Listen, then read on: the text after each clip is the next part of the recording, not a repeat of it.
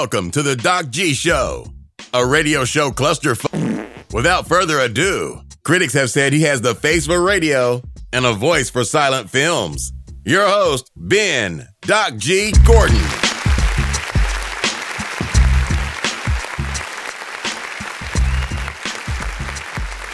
And we are on the air. Welcome to the Doc G Show. I'm your host, Doc G. With me, as always, the man that now acts as a full-time proposal slash wedding planner, Mr. Dave Burles Berlin. I am here for all inquiries, guys. If you want it to be the best, mm-hmm. that's what I do. Dave, That's right. Dave is now Jennifer Lopez in the Mac Attack rom-com wedding planner. I'm the wedding planner. yes, It's me. Yes. Except Kayla's doing all the planning, Oh. okay. All right. but all the proposal planning. That was I'm you, guy. That was you. Did you did you Yeah, see she that didn't help movie? At all. Hmm. Uh, yeah, I've seen part of it. I, I'm pretty sure I've seen the whole thing actually. I don't think I've ever seen that one. I got to be honest. I mean, I'm a Mac Attack fan, but it just doesn't. Mm-hmm. I, I mean, I like J Lo, but I don't feel Mm-hmm. the chemistry between those two. Nope. I feel, you know, I feel the chemistry between her and uh, him and Kate Hudson. So true. Like, I feel that. I, Right, How to lose guy in ten days? I get it. I feel it. I'm like, you guys, you guys need to be together, even though you're both Right. married to other people right now. Just go ahead, forget that. On camera, it looks great. Yeah, yeah, exactly. Oh man, good stuff. Mac Attack, solid. Already lost half the audience. Awesome. Uh, Dave, it's October. It's October. Crazy, right? crazy, man. Can you? I mean, it seems like yesterday I was introducing uh, introducing Bishop Gunn here in the studio, That's right. and we were ringing in 2020, naively thinking that it wouldn't suck horrible, stinky, right?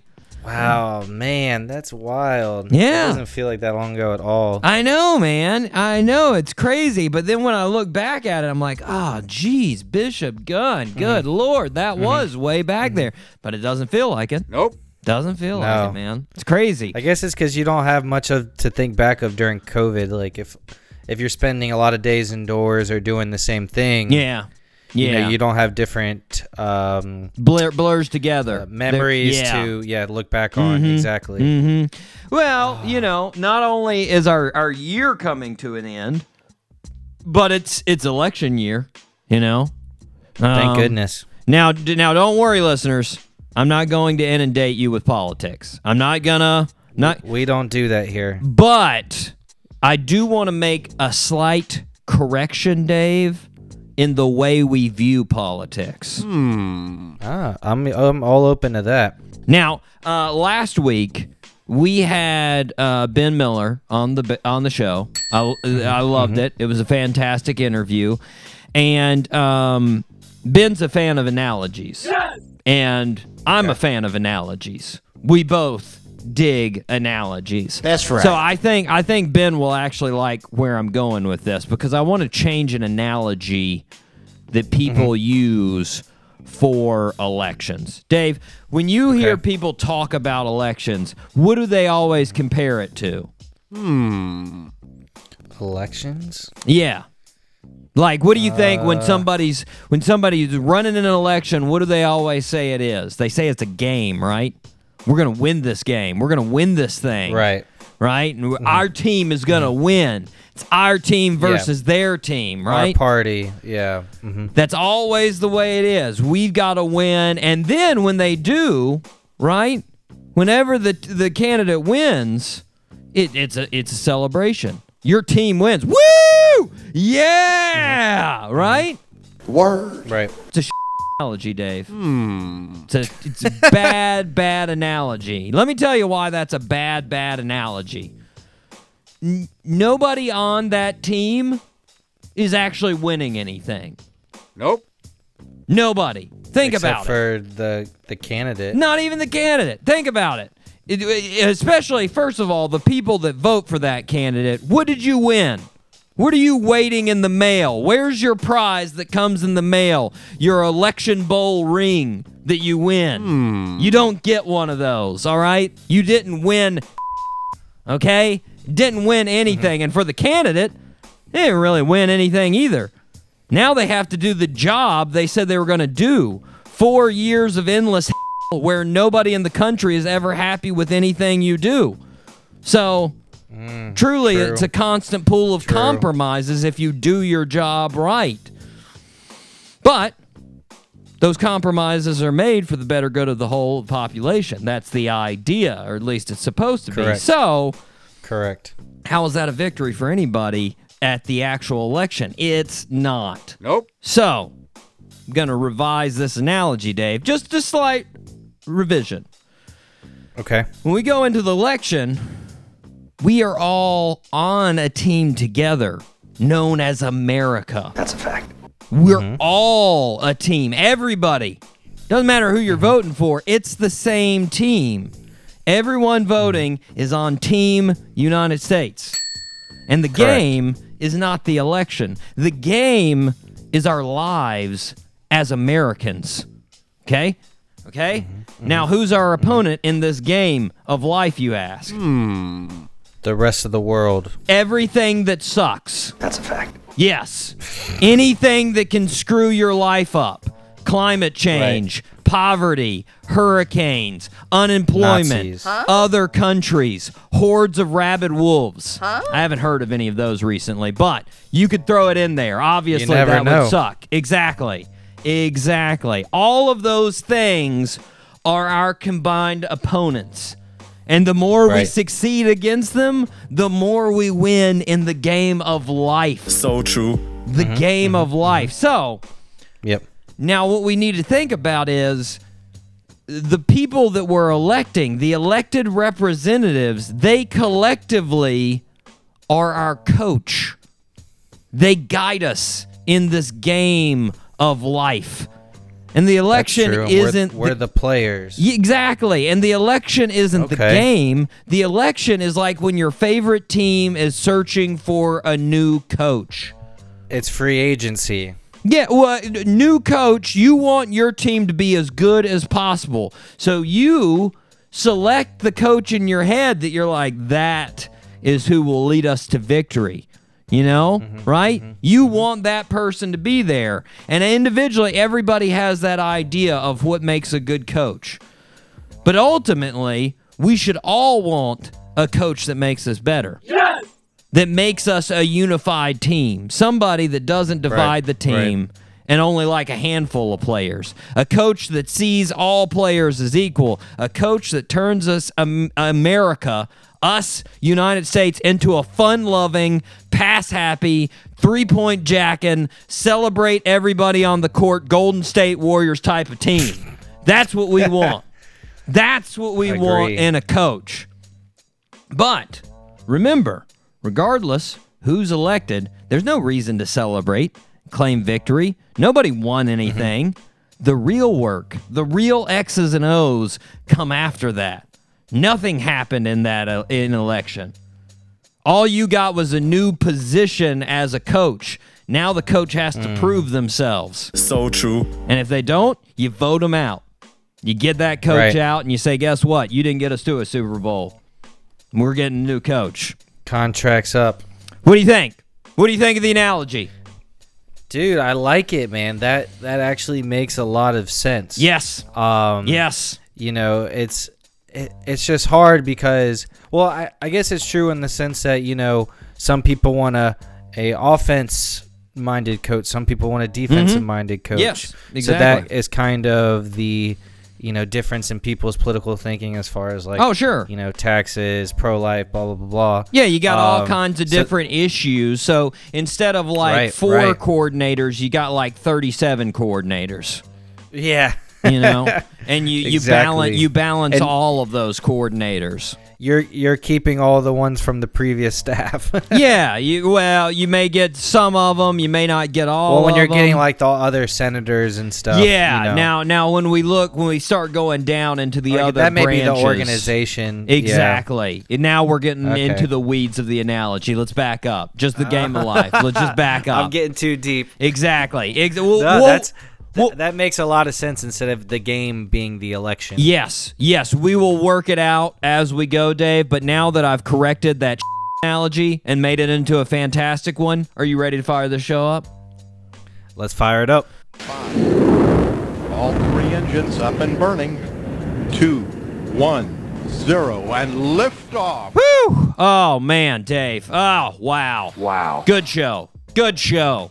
We have Always. Mr. Cameron Olson, the guitarist for Weathers, on on the show tonight. Okay, okay, I okay. Welcome. I feel like when it gets, by the way, later in the year, you know, and we Mm-hmm. get closer to winter and we're deeper into fall and it starts getting darker earlier, I feel like Yeah. it becomes a night show instead of a day show. That's a fact. Like, cause we're at that time, you know. Like seven Right. is that time where it's still, it's still uh, like when we finish a show in the summer, it's still light outside, and you're like, yeah, all right.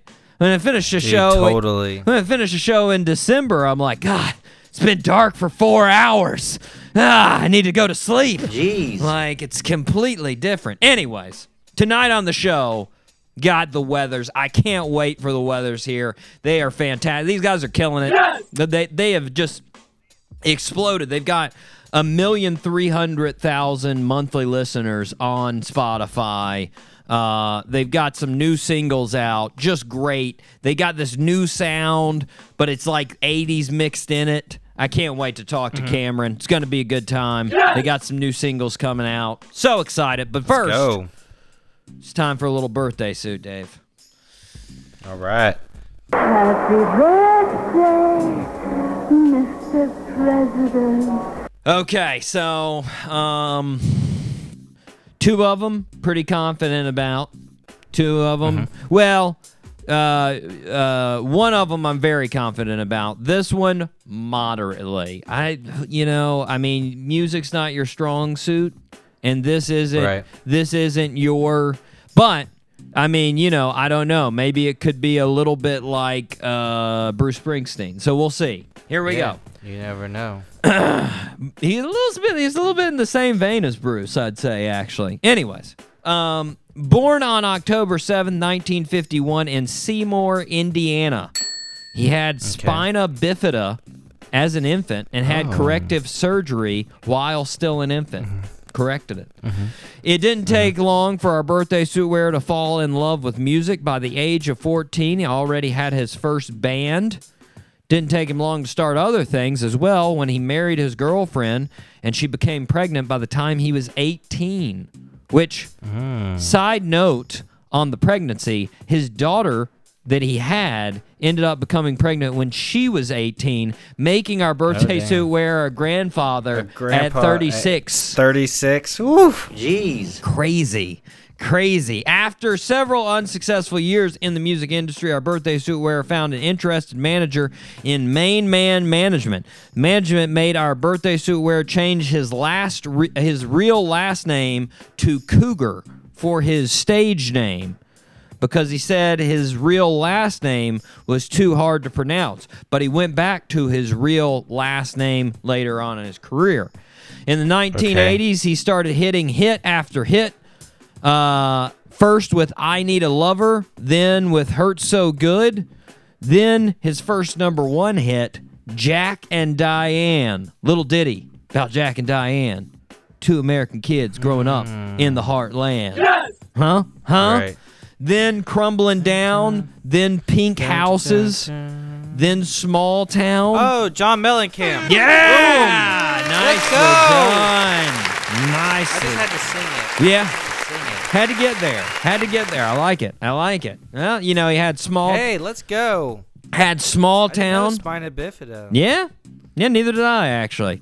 Um Small town, rock R O C K in the USA, Rain on the Scarecrow. In 1985, he organized the first Farm Aid concert with Neil Young and Willie Nelson that over the past 35 years has raised $60 million for farmers in America. Um, he, Dang, impressive. yeah. Kept songs coming with Paper in Fire. Uh, Cherry Bomb. In 1994, he recorded Wild Night, the Van Morrison song.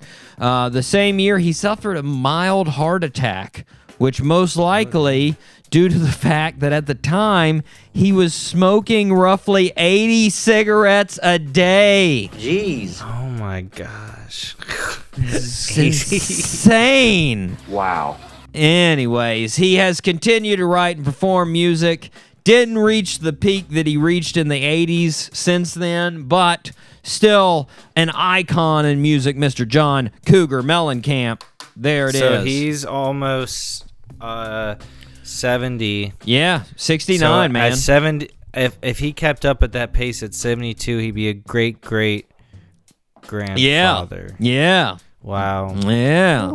I don't think I don't think his uh, granddaughter though uh, is is uh, I don't know I don't know anything about Well, his she's granddaughter. only so 15, so yeah, yeah, I can't I can't say anything about her. But you know I don't know. I feel like the family now would be like, well, I mean, you know, it didn't work out horrible for John Cougar. I mean, you know, he's Yeah, he's he doing pretty okay. good. I don't know about his daughter, how she's doing. Mhm. I don't know. True. Anyways, I'm glad to see that he's gotten a little bit healthier through the years. It's good. I think he still smokes, but not nearly anywhere close to the 80 a day. Uh-oh. Which I mean, that'd be pretty hard. Good God, man. I mean, you're chain smoking them at that. Lungs point. would literally just be black. It's crazy. Anyways, happy birthday, turning the big six nine, John Cougar Mellencamp. There it is. Uh, I had you at seventy percent on that one, Dave. So, uh, Okay. you know, I did think you'd I get pulled through. Yeah, yeah. The Okay, law of averages. are you ready? We're gonna rip some headlines. Let's rip it, buddy. It's now time for Rip from the Headlines. Okay, we're gonna start off with a weird and painful one. Uh, Okay. This is from Wisconsin Rapids. Uh, have you ever hopped a fence, Dave? Mm-hmm. mm-hmm. Now, I, Oh, yeah. I'll admit that especially when like the pressure's on me and there's a crew around me, Mm-hmm. I'm really bad at hopping fences. Like I do a bad Well, job you- of climbing over them. You, You, just know? don't know if you're gonna get a sturdy one or one that wobbles on you. Yeah. Yeah, and you, just know? It got could somebody be- watching you, You and you're don't just know like, until you're at the top, uh. especially if you go first. Now, one thing I can definitely say though is I have never climbed a barbed wire top fence Nope. No, me and either. Climbed it completely naked. Wait, what? I have not done that. That's I hope that was a dare someone lost. that's exactly what happened two weeks ago in Wisconsin Rapids. So no one does that. So police, police in Wisconsin Rapids released footage of a completely Mm-hmm. naked man, not even shoes, not shoes, right? Oh man, that's mean. Yeah, and he climbed over a barbed wire fence at the Waterworks and Lighting Commission in the middle of the night. I Nice. so police have been trying to locate this man for the past two weeks and have been unable to do so. So they released the footage to the public, try and find this dude. Um, Now it takes this dude about two minutes of persistent climbing and balance to get. I mean, this is a high fence.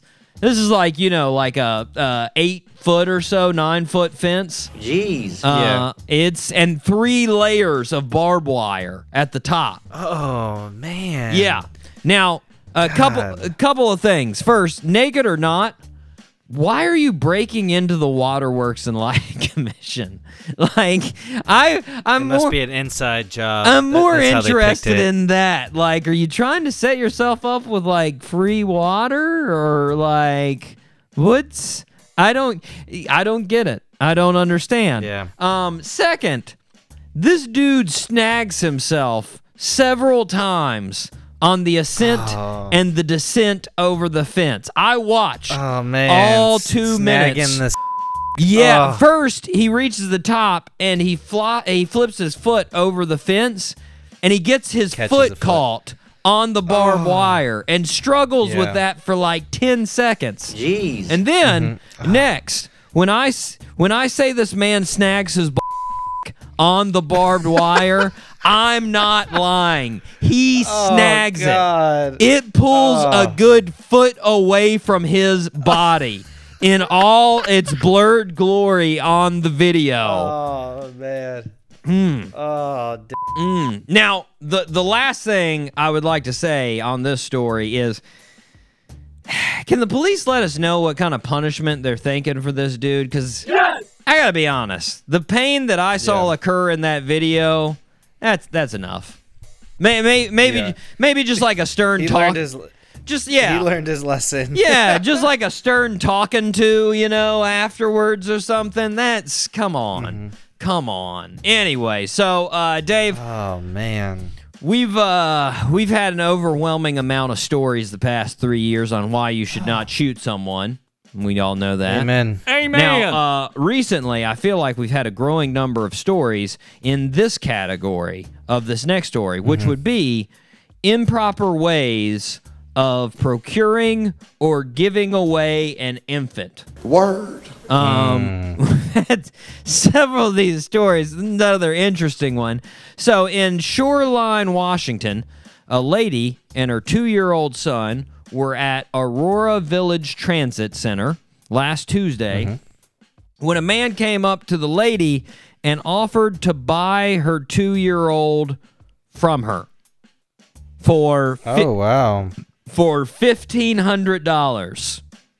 Now, um, not too surprisingly, the lady declined his offer, but then she thought about it and said, "You know what? I'll take your phone number and your email address in case I change my mind." She of tor- she of course then turned around and gave that information to the police, uh, who Right. then contacted the man and posed as the mom, acting like she had changed her mind and she was interested in selling her baby. Smart on that lady. Surprisingly, the guy declined. Said he no longer wanted to buy the baby, and said actually um, he would rather uh, the mother become a prostitute and work for him. Wait, what? Wow. And then Well, that'll get you arrested. Yeah, they set up a meeting with this man at the King County Metro bus stop. The man arrived thinking he was going to meet the mom. Instead, detectives were at the scene, and I'm guessing it no doubt looked like a scene from How to Catch a Predator. Um, Obviously, Dave, the questions are numerous for this story. I think my first question, Man. though, has to be how do you decide $1,500 for the price of a child? Like, Right. That's a when, good start. When you're a social deviant like this fella in the story, how do you say "Hmm, fifteen hundred? I think that's good. That sounds right. Yeah. Let's go Or with let me save up enough cash to buy baby. yeah. was- How much do you think my goal should be? secondly, hopefully the answer is no to this question. But has this ever worked? Has this ever like he's ever walked up to him? had to have worked at some point. like walked up to a mom and be like, "Hey, fifteen hundred dollars for your baby." She's like, "You know what? That's a bargain." Yes. And then the kid who's two years old is like, "What? No, I beg to differ. No, thank you." Uh, third, what's this dude's email address? Like Steve buys babies at google.com. Like what? And prostitutes. What? yeah, and prostitutes. Like, and fourth, um, what caused him to retract on the two-year-old and hop into everyday prostitution? Like, how do you, how do you switch in like I don't I wonder how long it like the time frame, but he's like, you know what? Nah. Let's just go prostitute. I'll get arrested for less time with that. That's a fact. Like Yeah. I don't know, man. Bottom line, Dave, as we know from an earlier story from Detroit, it is illegal to give away your baby or to receive a baby, as the example in this story. Illegal form. But Don't it, Don't do it. it is legal in other ways. You have to go through the correct channels, folks. This is not the Oh, correct boy. channel. Steve Buys Babies is not the correct channel. Anyways, okay, Dave. Uh, the Regina Police in Canada are on Mm-hmm. the lookout for three thieves who made off with thousands of dollars of merchandise from a department store in Canada. Uh, one man distracted the cashier while the other two loaded the merchandise and then walked out of the store. Now, the thieves really only took one product from the store. They took several cases of Crest whitening strips. Wait, what? Several cases Oh of Crest whitening strips. That's right, Dave. These three criminals pulled an Ocean Eleven just to move On some, some crest whitening white strips. strips. Yeah, God. yeah. Now, last Of all the things to become a criminal for. Yeah. Yeah. Now, last Like- week, Dave, we, we had a couple of stories where I had to ask did the perpetrator even think about the crime they were about to commit? And I got to say, in this case, it's pretty obvious they did. So true. because it's not like three folks were walking down the street and one of them was like, hey, you know what? Let's steal some stuff. And the other two were like, cool, what do you want to steal? And they're like, I don't know, like 400 packages of Crest White strips. Let's do it. Like, you know, there had to be some planning in this, which Right. begs the question, Dave, what the you gonna do with hundreds of packs of Crest White strips? Because I feel like the market to resell Crest White strips not that big. Nope. You know, No, definitely not. The resale, like, oh my god. I mean, I mean, I don't, I don't know about you, what but if they did some equation and like the resale is just like huge?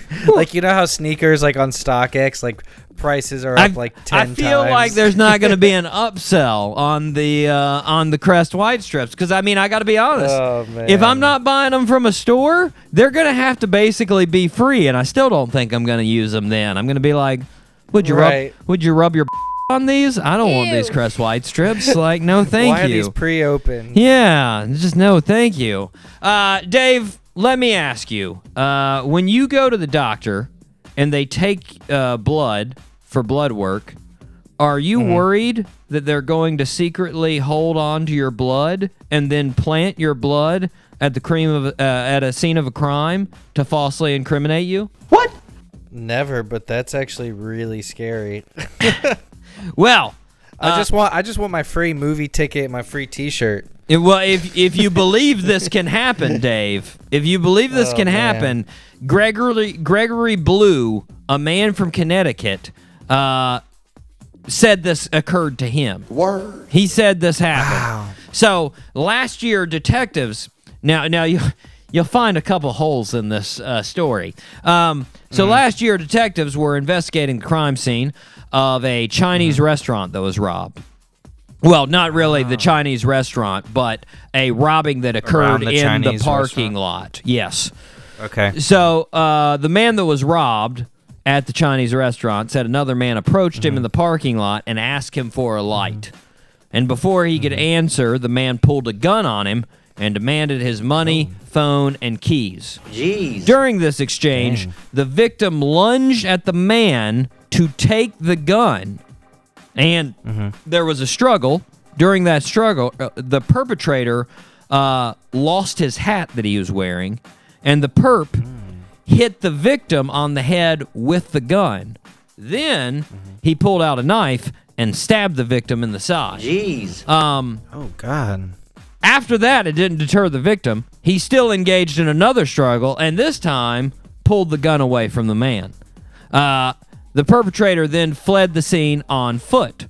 When the police got there, they examined the gun. They found out the gun was just an airsoft gun, so wasn't actually a real gun.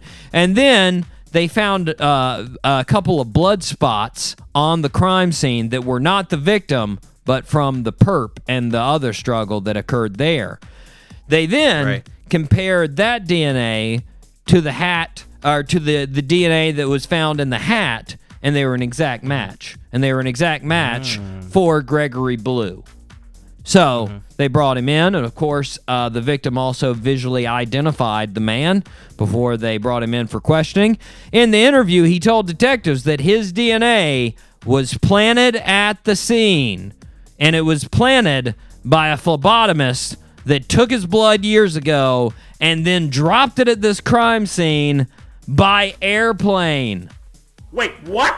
Um, See, at the beginning, I was. You know how you give you give um criminals crap for not having a good cover story. That is a good cover Had- story the way I had it. Yes. Had had he just donated blood that day yes. or something, Yes, it would make more sense. Have, Yes. Oh, Yes. man. Now, generally, as you know, Keep that one in your back pocket. as, as you know, Jave, I usually evaluate the the, the feasibility of these claims. And uh, generally, with an alibi, the first thing that you want it to be is believable. This one, Yep. not so much. Nope. Um, Nah, the airplane gave it away. well, so first of all, I'm sure the detectives asked Gregory some questions, but first, uh, the first the question: Who's the phlebotomist? Just uh, tell tell me this random phlebotomist. We'll go interrogate this person. We'll get to the bottom of this. Second, Right. why did they steal your blood years ago? Had they already planned on attacking a random dude in a Chinese restaurant parking lot and were like, For this, years. This sucker. This is the guy's blood I'm gonna use, but not He's finally gonna get it today. but not for four years is it happening. Uh, third, if you knew they stole your blood, why didn't you bring it up to somebody at the place the phlebotomist worked years ago? Hmm. Like, hey, this weirdo stole my blood. Can you check in on that? Like, huh? Huh? Hmm. Fourth, couple of holes. how did your hat get there that had your DNA in it if it was just the phlebotomist that stole your blood? Did they also steal a hat when they were taking your blood? Hmm. What went on there? Come on, man. Come on.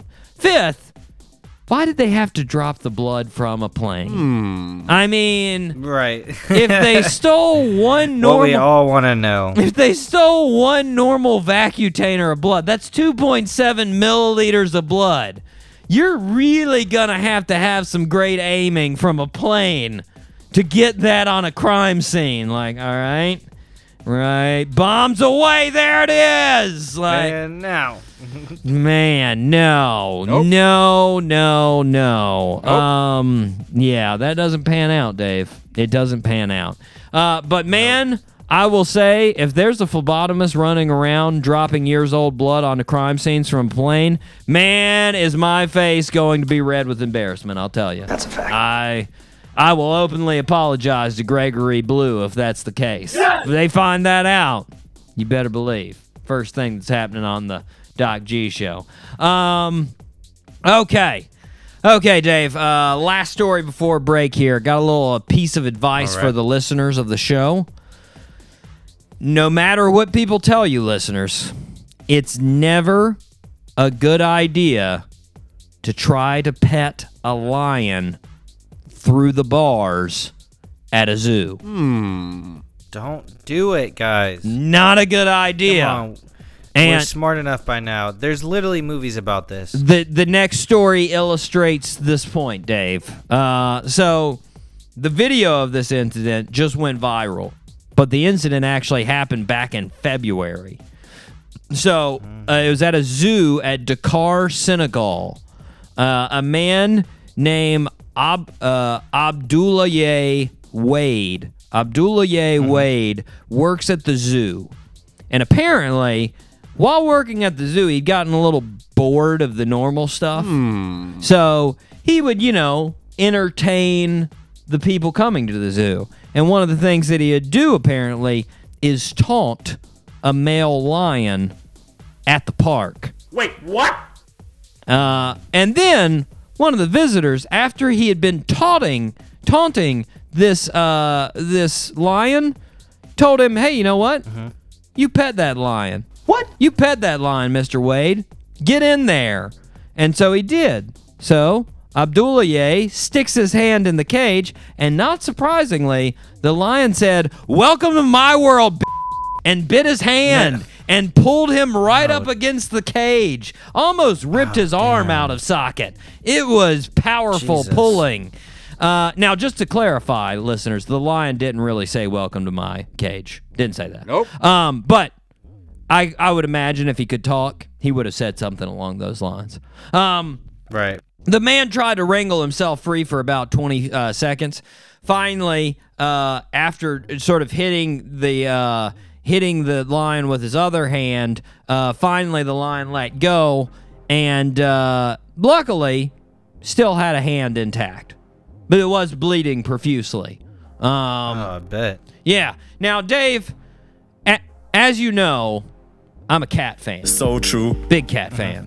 Now, any size of cat, I'm a fan of. House cat, all the way up to the king of the jungle. Uh, and I can tell you one thing about cats they do not like to be taunted. Yes. That is the least favorite thing of a cat. They'll, they'll smack out of you. Yes, even Calm house down. cats. If you play some game with them, like you're tapping their paws and you tap on top of their paws, and they feel uh-huh. like you're making fun of them, they'll remember it. It's like it's like they look at you and they say, "I'm going to tag you back for that. Just wait, just wait." And you forget about it. And three hours later, you're sitting on the couch, and they walk up beside you and just scratch the crap out of your arm and look at you like, "Yeah, yeah, that's for the Paul thing earlier. You remember that? there you go. How you like that? Right? Now take that to the Yeah. level of lion. I don't want a 450 pound lion thinking, just wait, I'm going to tag you back. Nope. I don't want to. No. No. Mm-hmm, don't want to mm-hmm. do Not it. I mean, at least if Ab- uh, Abdoulaye was thinking about uh, petting this lion, probably should have just been nice to the lion first before he tried to pet it. Just a thought. Right. Give him some food or something. But I'm I'm still gonna say, not a good idea to pet a lion through the bars at a zoo, guys. Don't do it. Never. Don't do it. All right, we are going to take a break. We will be right back, but right now we are going to hear from our guest today, Weathers. This is one of their newest singles, C'est la vie, right here on the Doc G Show.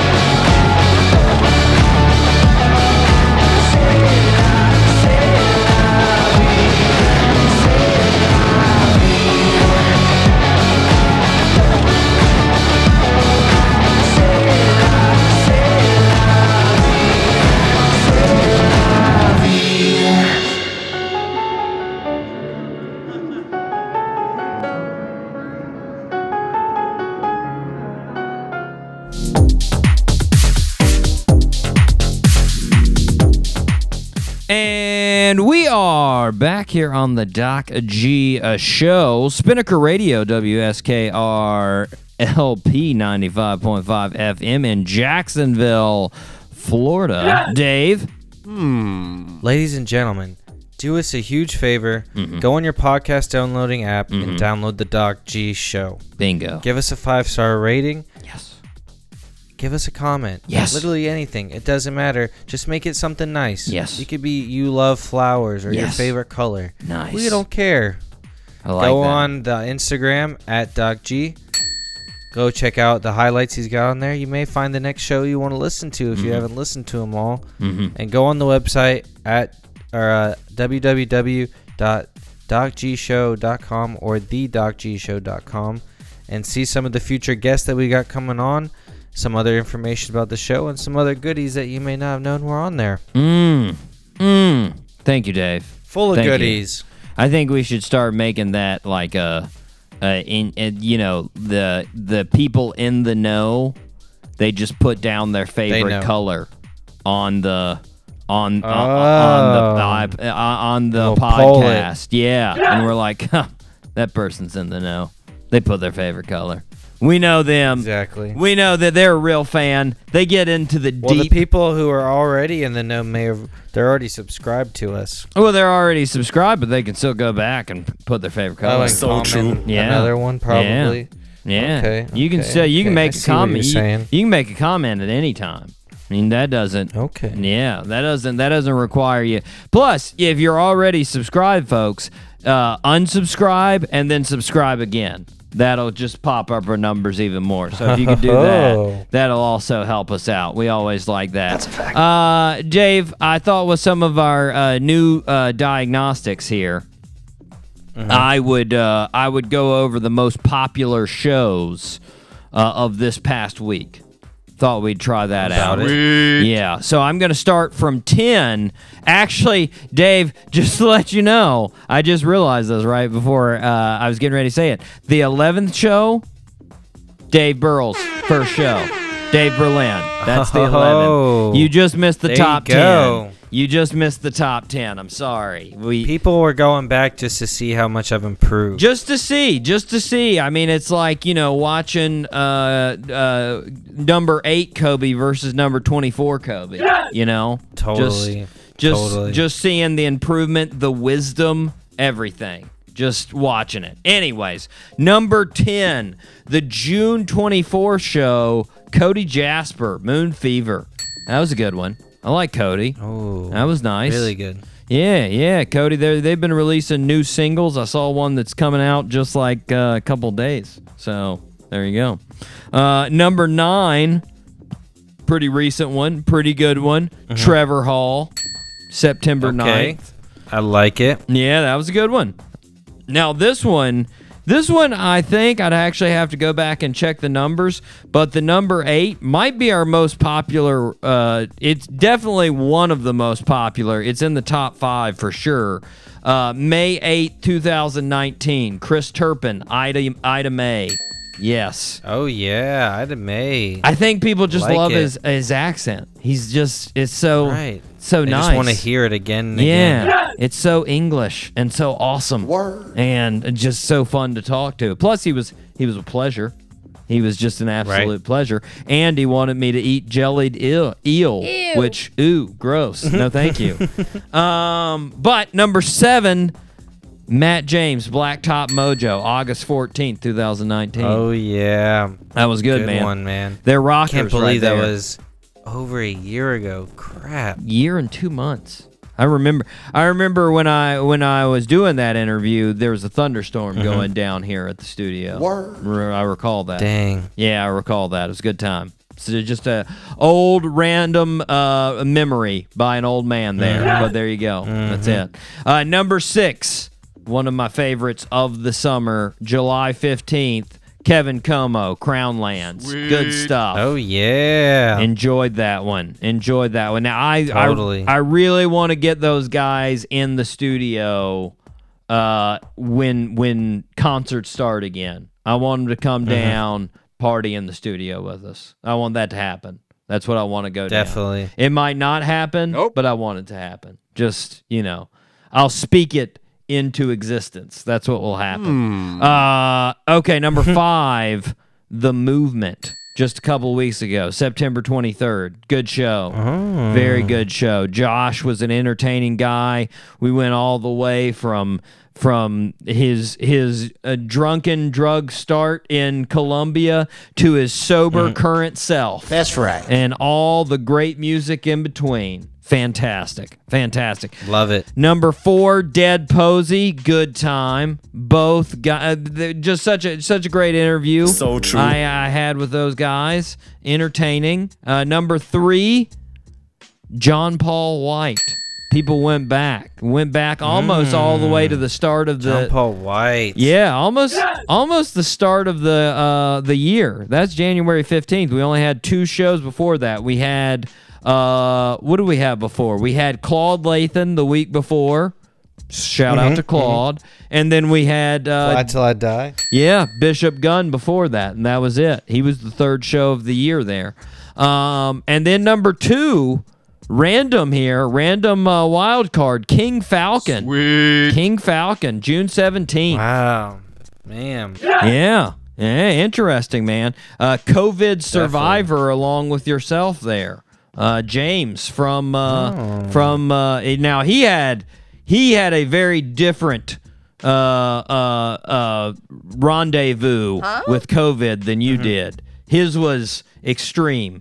His was 104 Really? temperature, and he couldn't ta- taste for a month and a half. Oh, so shoot, that different strand. yeah, not a not a fun experience for James, that's for sure. Nope. Uh, and then number one, Ben Miller Band, last week's show, very good show, very entertaining. We That uh, makes sense. you know, it usually is. I, I I don't know if we've ever had a show that's been out listened by a previous. That would be sad, and I would not tell Yeah. whoever the guest was that they they caused so little interest that they did not get beat out by one of the older shows. That would just be bad.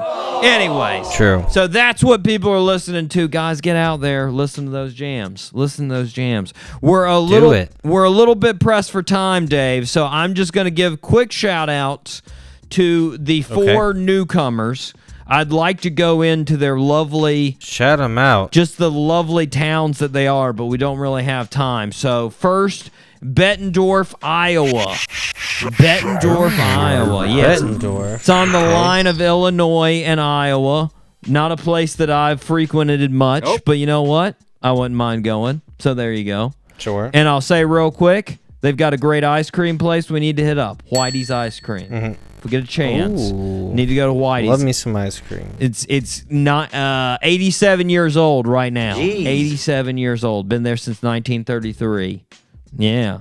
But you got to think, 1933, right in the depression when that place came out. That's crazy. They Started needed making, ice cream then too, Doc. it's depression proof, man. Ice cream is Right. depression proof. That's my slogan. They won't they won't take it, but that's my slogan. Nope. Anyways, uh, thank you, Bettendorf. Next, Hellertown, Pennsylvania. Been having a lot of folks on the west coast Oh, or hello. west, not west coast, on the west side of Pennsylvania. This Hellertown, east side, east side, near n- near Philly, near Philly, the the hometown of Smoking Joe Frazier. Shout out to Philly. Uh, Hellertown, pretty old, 1742. It was established. That's an old. It's an old place. Dang. Yeah, it's an old place. Seriously. Although I got to be honest, you know, I I've I've thought about this, and it's not really that old. I mean, compare like uh, comparatively, we got some older places. They're just not really pointed out as being as old. You mm-hmm. know, like I mean, mm-hmm. St. Mm-hmm. Augustine. Think about it; it's like 200 years older than that. You know? right, like 1500s. Yeah, true. yeah, but we just don't think about it. It's got some killer cannons though down there in St. Augustine. I don't know. I don't know.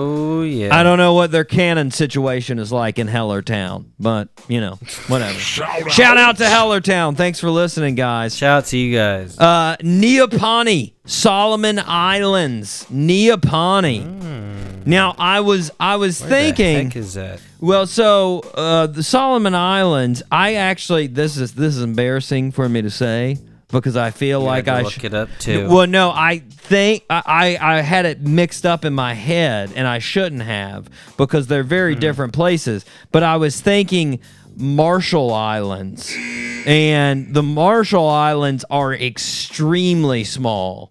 So Marshall Mm-hmm. Islands are like this teeny, just like ribbon of land just way out there in the middle of the Pacific Ocean.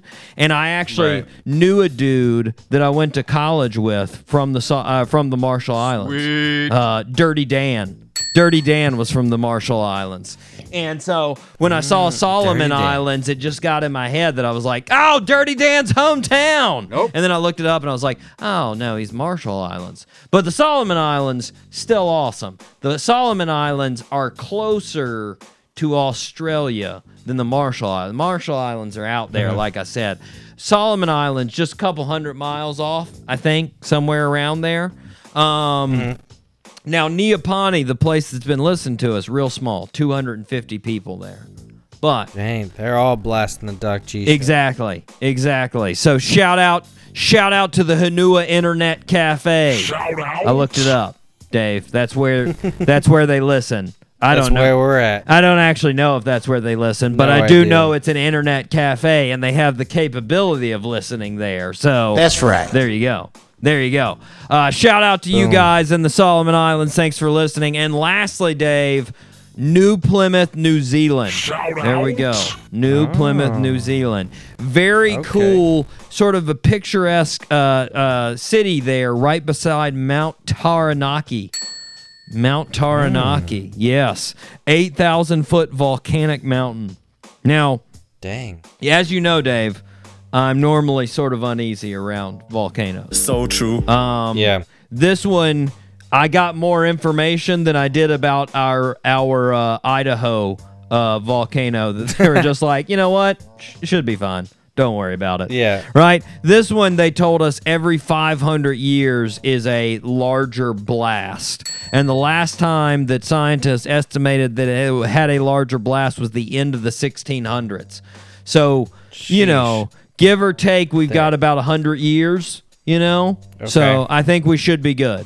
So they, th- Dude, that that makes me think, man. So next episode, previously on the Doc G show, Mm-hmm. okay. you sh- we should do when is the next volcano going to erupt Okay. Around okay. the world? Like That's right. Okay. not like Pomp. I mean, it can be Pompeii. Got to be a. Do you want a big one or just any volcano? I mean, I want it to be some sort of you Sizable, know- size Yeah, significant. I mean, it may Okay. be hard to discriminate, but Yeah. Yeah, Whatever yeah, you it, got. de- it definitely they get pretty good though with their seismic uh, watching. They can get pretty. They know, you know, when they start Yeah. watching the seismographs, they start seeing the movement. They know when something's about to go down, you know, and uh, it's Mm-hmm, it's it's it's scary for me. That is lava coming out of the ground scares the living bejesus out of me. literally any amount of lava.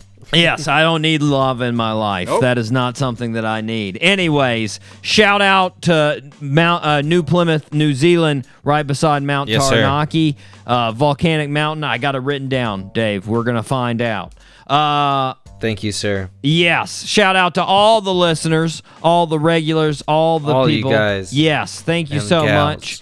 Uh, Dave, we're actually we're so tight. Um, and I don't think you're gonna get this uh, birthday suit. Wait, what? I'm just I'm just gonna I'm just gonna give it to you. Okay? Okay, give me like a little 10 second, like shoot it out real quick. Okay, well, she was born on October 7th, 1967, in Maryland. Uh-huh. Her mom was an opera singer. She wasn't planning on being a singer, Nope. but Uh huh. a a uh, fantastic trip to the gas station. What? Uh, convinced her Changed that her she life. should go to uh, singing as a career. She became a singer. Ah. She released two huge albums in the 90s. Uh, one that uh, had uh, won three Grammys, the other that won Shania two. Gra- Twain. Yes. No, not. Come on, oh. dude. She's Canadian. Come on. Shania uh, Twain's oh, I didn't hear Canada. I was just doing age and Ah, is know, she? church yeah, I guess singing. that I is. I guess that is pretty close to Shania Twain's age. Actually, I have to look that up. Anyways, it's Toni Braxton. Toni Braxton. Do you think you would have got her? Do you think not from not Canada. Nah. it's Maryland? She's from Maryland, not Canada. oh, Maryland. Oh, I thought you said Canada. Shania Oh, Twain Maryland. is from Canada. Either way. Oh yeah, either way, I wouldn't have known. Either way, I would have not. Yeah, I would have. I'm now. I got to look it up. I got to see what Shania Twain. Let's see. Uh, y- yeah, spot on with the age, dude. 1965, Shania Twain. Oh So- shoot! Look at that. So yeah, Told pretty you. close. August. I, I, oh, and Wild. She's from Windsor, Canada, where our next guest for next week is from. Uh, What? Yeah, that's wild. What a segue. That's crazy. Anyways, we got to take a break. We have got fantastic guests coming up. Cameron Olson from Weathers. I can't wait to talk to him. We will be right back after this. Happy birthday, Toni Braxton. The Doc G Show. Because sometimes you need something playing in the background. Every Wednesday at 7 p.m. on 99.5 FM, Spinnaker.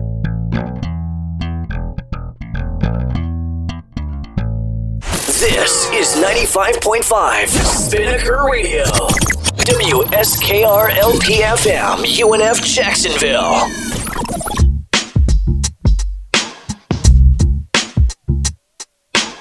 Welcome back to the show, everybody. Today we have a fantastic guest, the guitarist for Weathers, Cameron Olson. Cameron, how are you, sir? Doing pretty well. Thanks for having me. For sure, for sure. Now, I got to start off with uh, a little bit of a weird question, but uh, while I was doing the research for this interview, I kept thinking to myself, I was like, why does Cameron look so familiar to me? And Uh-oh. I I finally came to the conclusion it's because you remind me of the actor Breckin Myers.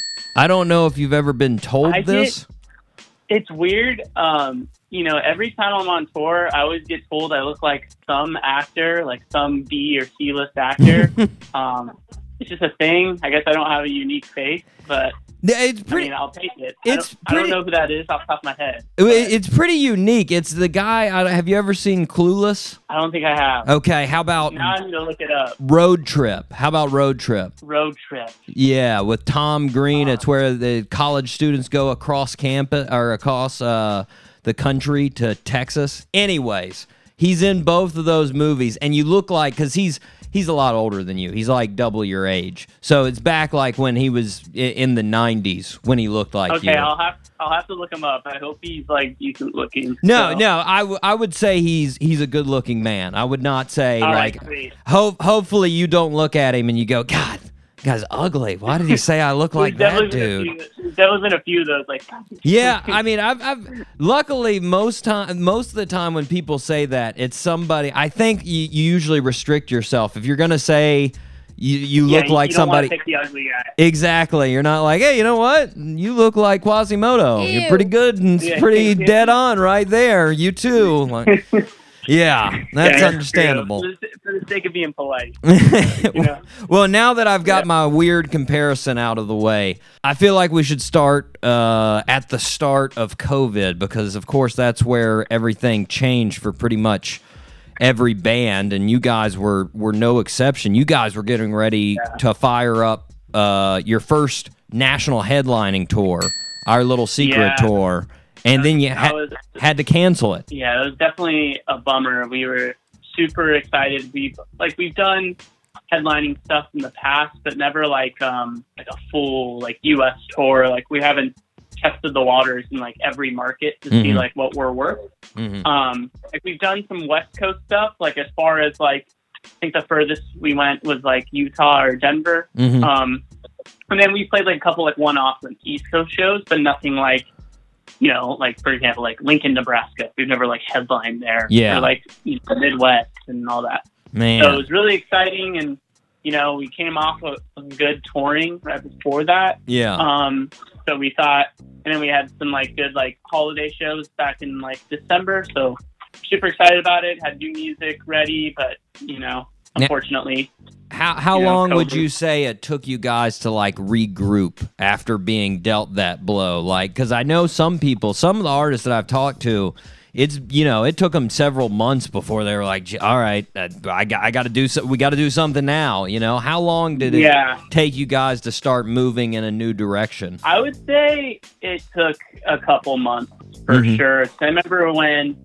I mean, when COVID first hit, there was like a lot of uncertainty around it in general. Yeah. And we started hearing about COVID as we were on tour. Mhm. Like, because we were we were on tour January to actually first week of March. Mhm. So like, so COVID shutdown happened like only like a couple weeks or a week after we got back. But we were hearing about it on tour, like Yeah. you know. But we just thought it was going to be like no big deal type of thing. Like Mhm. we weren't sure about it. But yeah, then it just got crazy. Like I remember when I got back home in LA, um, got back like the uh, first week of March or something, Mhm. and I went to a I went to a Laker game. Mhm. Like when I got home, I was like, this would be fun. I'm a big basketball fan, yeah. and I actually went to the last Laker game the day before the shutdown, like Ah. the, the season ended. That's So it was like weird.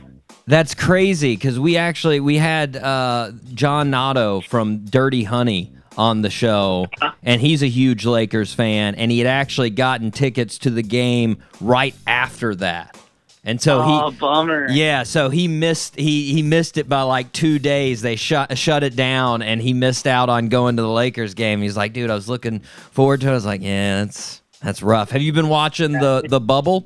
Yeah, I mean, I've been watching basketball like my job. Yes. So, Yes. um, it's like you know, I can watch other sports, like yeah, but I don't know. Something about basketball has always like been like my jam. Nice. So, um, so yeah, I've been watching the bubble and everything. Uh, it's been great basketball, and I'm stoked they were able to do that. Um, They've done a you good know, job. get some- They- yeah, they've had like zero cases. Like Yeah. the whole.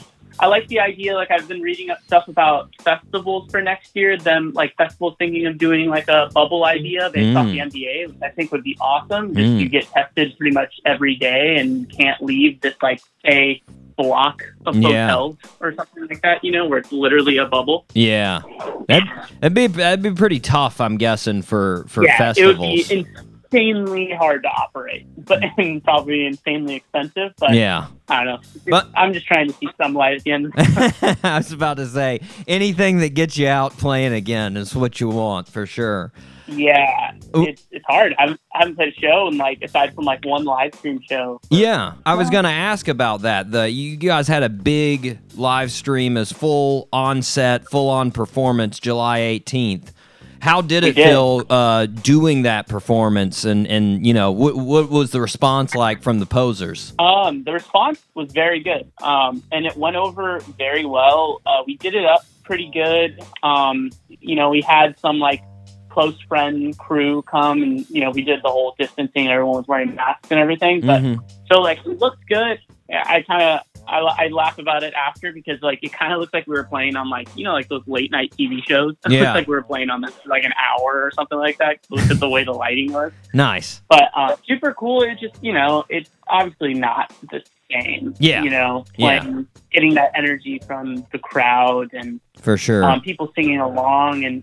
You know, it, and then we just didn't know what to do after songs all the time. 'cause you're used to, even if like you suck, people still Yeah. cheer out of Yeah. sympathy.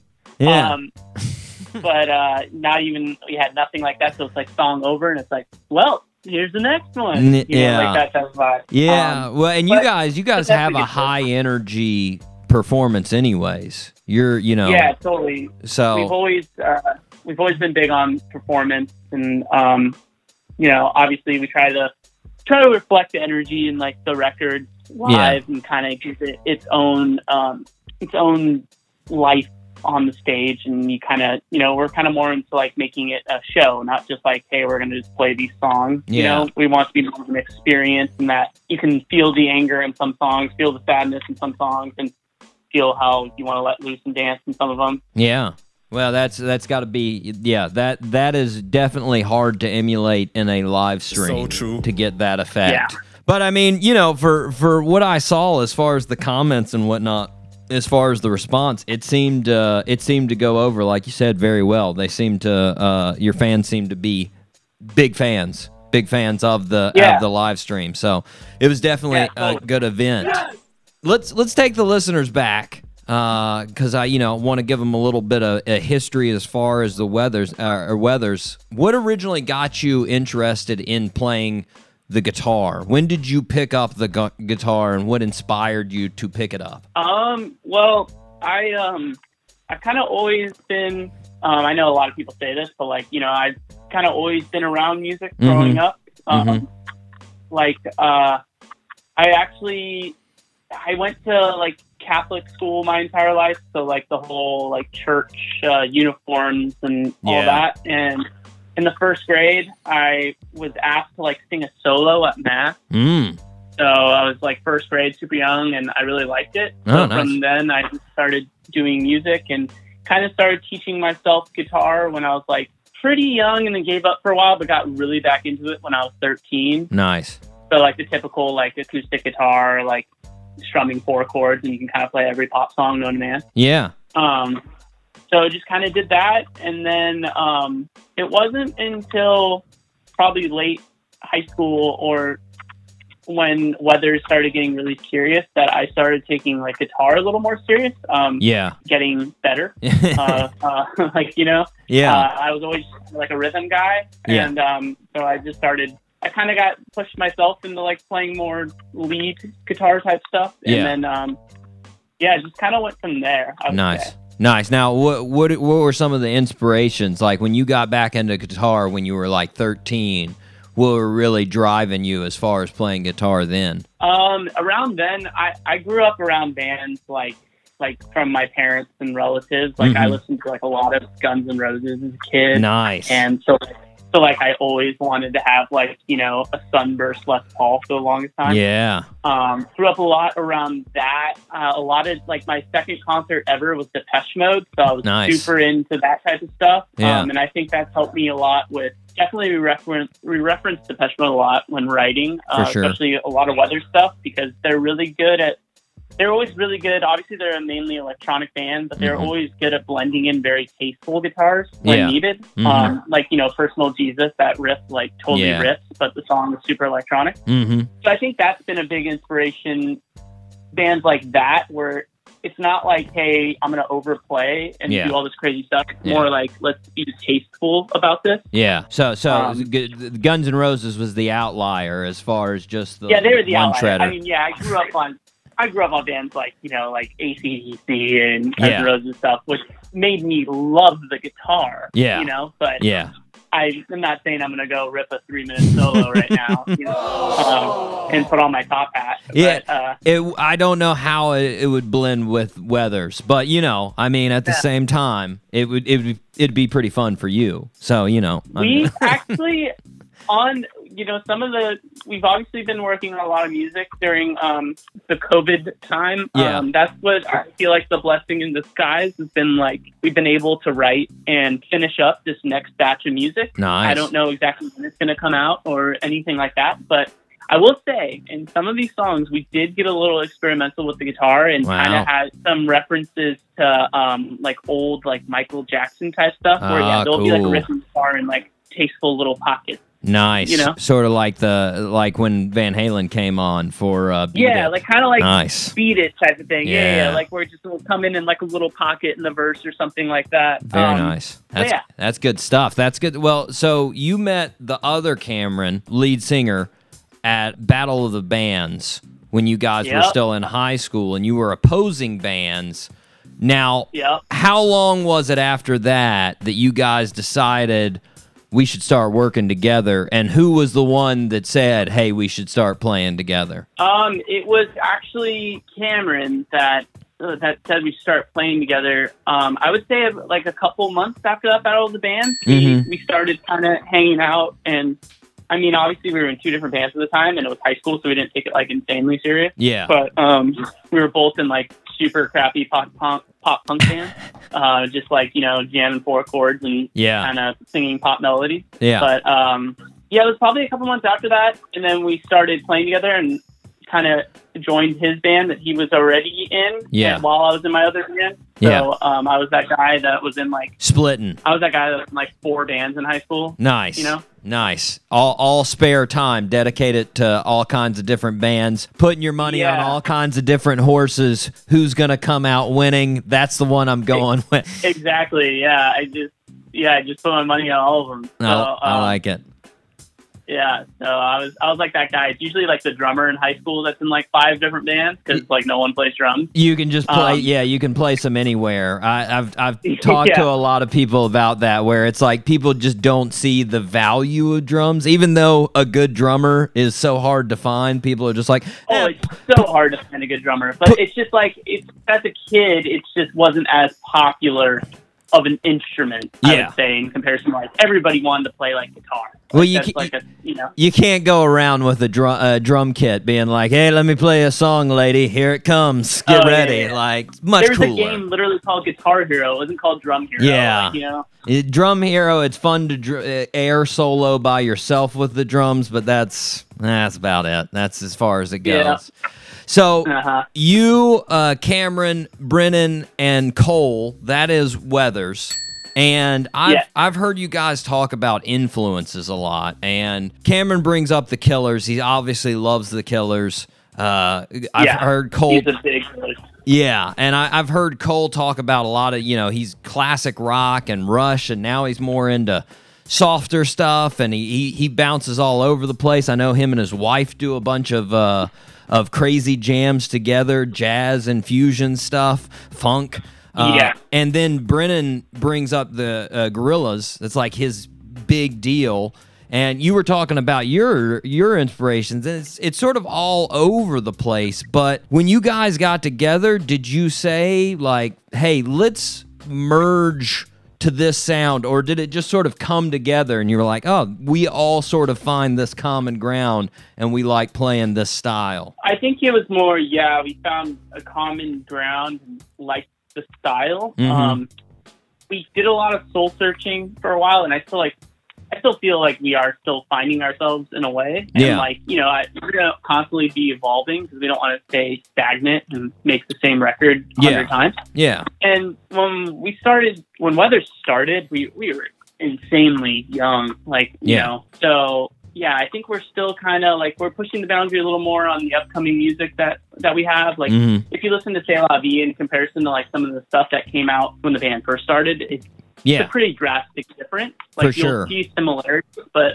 definitely a little more, it's layered. a little more mo- experimental, a Yeah. little more electronic Mhm. and stuff. But yeah, we're we're just constantly trying to find the next sound and what's going to resonate with us. And yeah, we can't help it. There's going to be like parts of our influences that come out. Well, I, I think you guys and I I I don't know if you would I I'm guessing you would agree with this. I get I get a pretty heavy 80s vibe in a lot of the stuff. Oh, totally.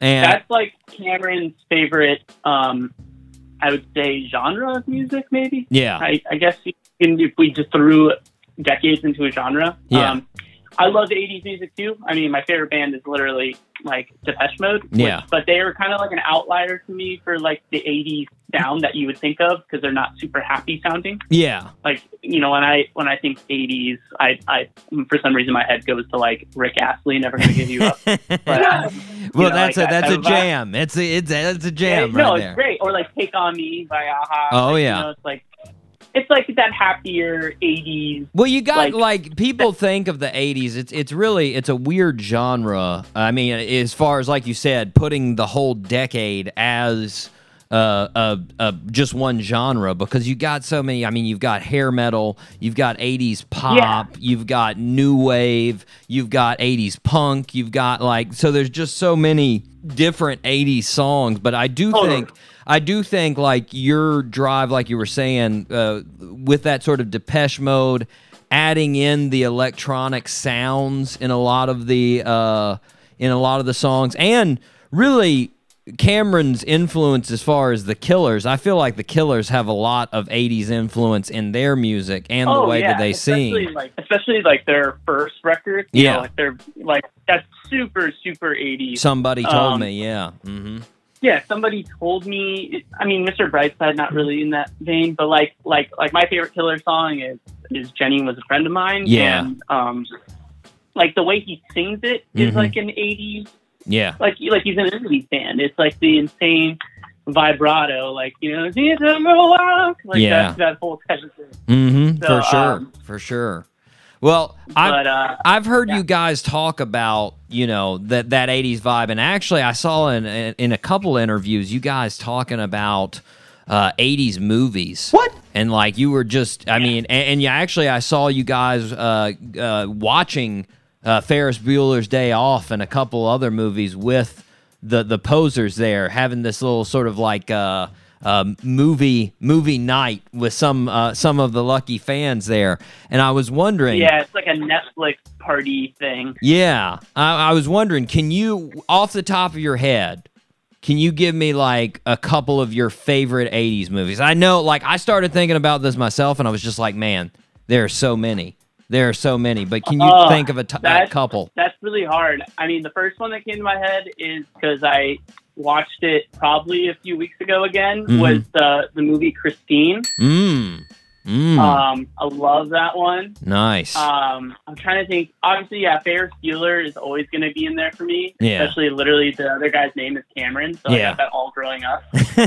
uh, I'm trying to think. I'm definitely like forgetting like some like really good ones right now. Well, like But- I started, like I started going down different because I started thinking about it. and I was like, okay, you got action, you got like Rambo, you got like Top Guns, Oh, dude, Rambo. you know, like, and then you've got all the high school movies. I mean, you got Breakfast Club and Sixteen Candles and Fast Times at Ridgemont High, and just like I just watched that movie for the first time. Fast Yeah. Times at Ridgemont High, like nice. a week ago. Yes, I don't think I've laughed so hard Sp- so long. Spicoli's uh, Spicoli's one of my heroes. That he just Oh my god, love the legend. Love that character. Is one of my favorites, man. I, that's what when I I was thinking about it, I came up with three that I was like, I it'd be hard to move. I was like Fast Times at Ridgemont High, Batman 1989. Although most people don't think of that as really like an 80s movie just because it was the last year of the decade, but I'm just like, it's Uh-huh. there. It's so good. Jack Nicholson as Joker.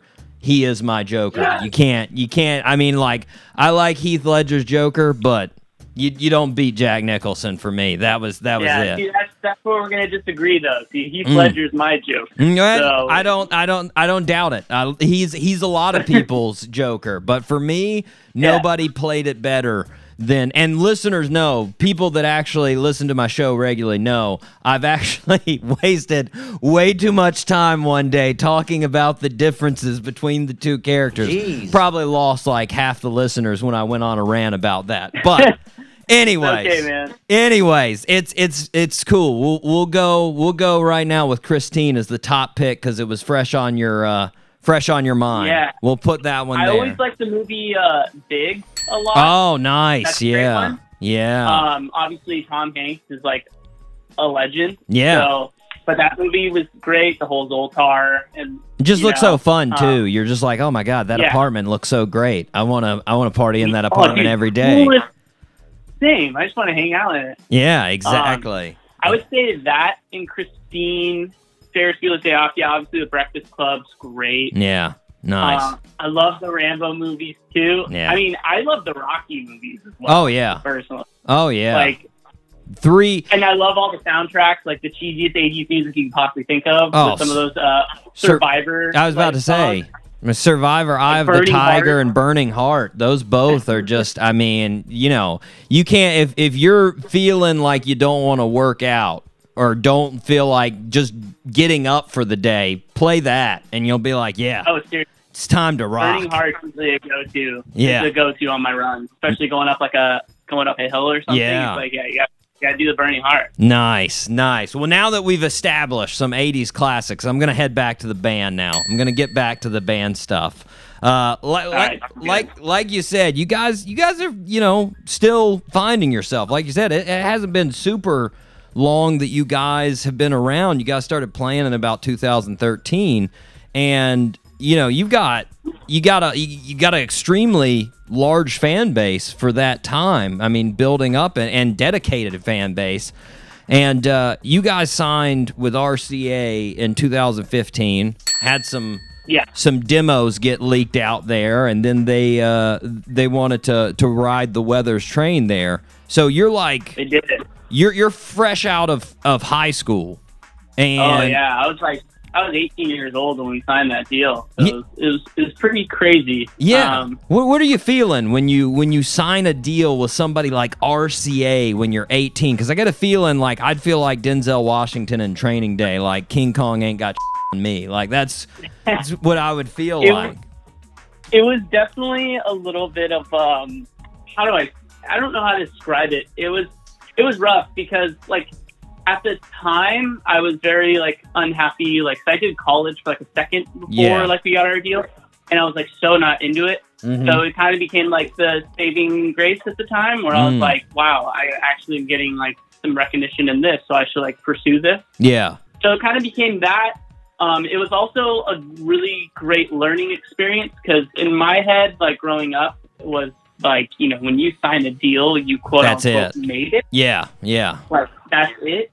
Um, that's just how I grew up, and that's how, like how I thought. Yeah. But no, but in reality, signing a deal is just like, hey, the work begins here. You just have like Right. you know you have a train that could possibly take you there. you know? Right. Right. So, yeah, it's a big learning experience as well. For sure. But at the time, obviously, it was like insane, like crazy, super stoked. Probably got a little cocky. yeah, you know, you're 18 years old. Yeah. it just happened. Yeah, no, Um, no doubt. Well, you got you guys you guys released uh you know your first two singles. Your second single, Happy Pills. It it, it got it got bananas. Like I mean, as Yeah, far as yeah. the response, I mean, right now if you go on uh, Spotify, it's 60 million streams just on Spotify. Jeez. I mean, when Crazy. you Yeah. yeah, and like you know, I, I got a feeling off, off. Obviously, that's really exciting and awesome, but I also got to feel like that's a little bit intimidating in itself when you have that. Did you guys feel a little bit like, man, that was our second? How do we top this? What do we do to get There's this response? that. Yeah, there's definitely that feeling of like, like we gotta top this song at some point. Yeah. um, which puts on a lot of pressure.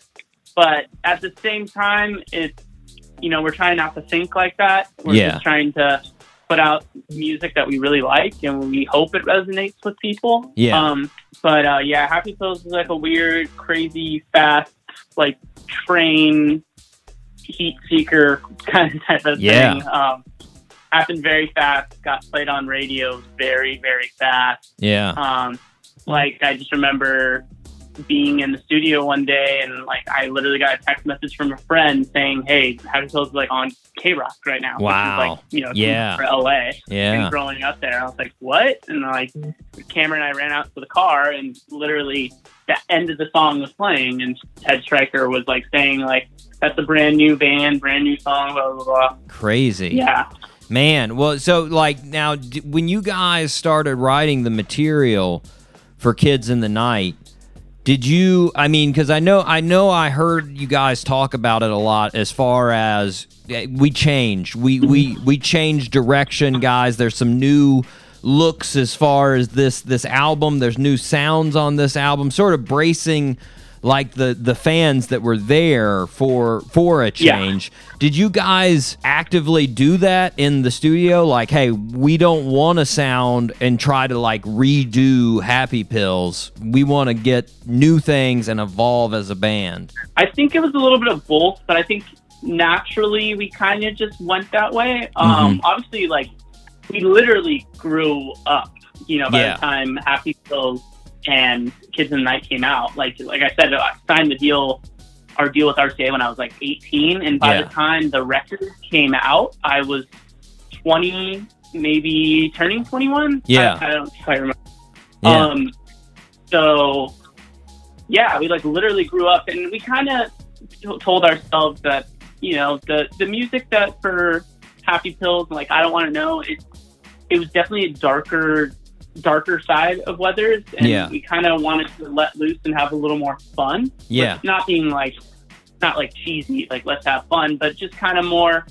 And then that's when we kind of started writing more mental health focused songs Mm. too, and trying to put our stamp of like it's okay to not be okay, but it's never okay to not get help type Yeah. of thing. And you know, you don't want to give that message across while just giving a very somber song. Yeah. Um, Yeah. so it's it's something. it's just something that resonated with us, and we really like it. Like you know, there's a lot of bands that do stuff like that well. Like you know, we always reference like Twenty One Pilots. Like they're they're super good at making a, a very happy sounding song while having like very very dark lyrics. But You Yeah. don't quite notice because the song is very happy sounding. Yeah. Um, kind of like when um when Pumped Up Kicks by Foster the People was huge. I For remember sure. like I remember people always being like, "Oh, it's such a nice song," but like, Yeah. you have to like really listen to what's going on in the lyrics. Like it's Oh yeah. really really dark, but the melody is so nice and the feel of the track is so nice that you almost don't even notice it. I I always always think like I think the the hyperbole example of that is Third Eye Blind. Uh, in um oh man I can't remember it. I'm gonna semi charm ty- uh semi charm life. That's it.